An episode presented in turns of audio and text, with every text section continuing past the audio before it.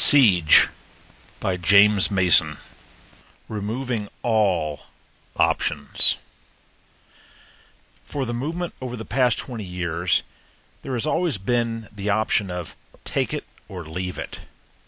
If you got mad or discouraged, you could always pick up your marbles and go home.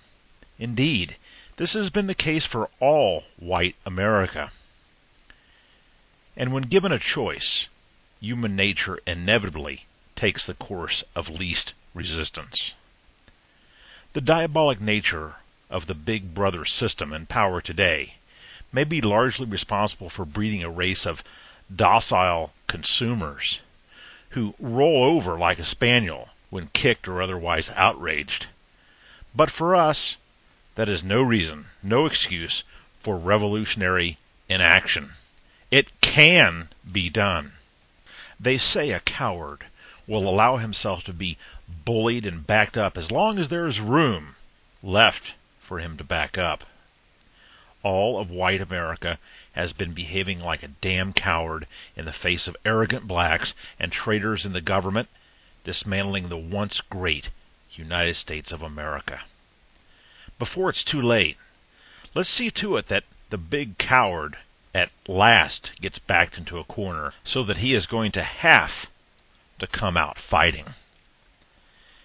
It's a crying shame and disgrace that every incident that's happened so far, with only one or two exceptions, which even comes close to being revolutionary, has either happened as an accident or as the result of red agitation.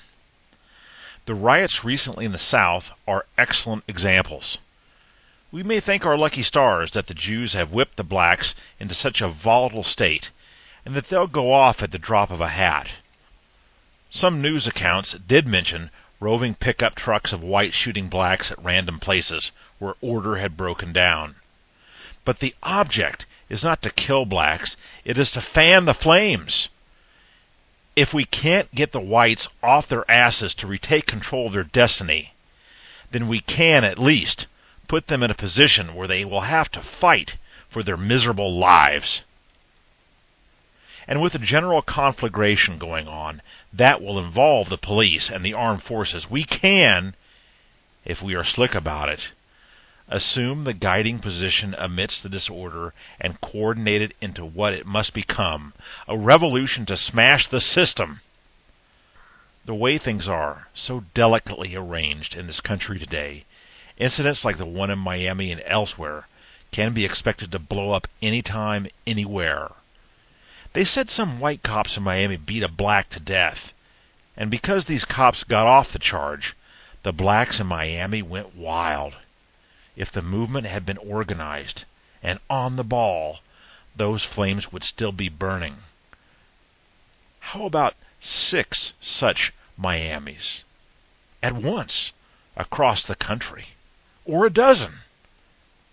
Enough to pin down all the system troops to allow us to go after Big Brother himself. If, as Rockwell said, your uniform in the coming war is the color of your skin, then what, I ask, shall be the insignia of your rank? We must view and realize that all of white America is our army. The leaders, the officers in this army are those who will take action and who will strike like lightning. We are the cause, they are the effect. Vanguard Radio. No Jews. Just right.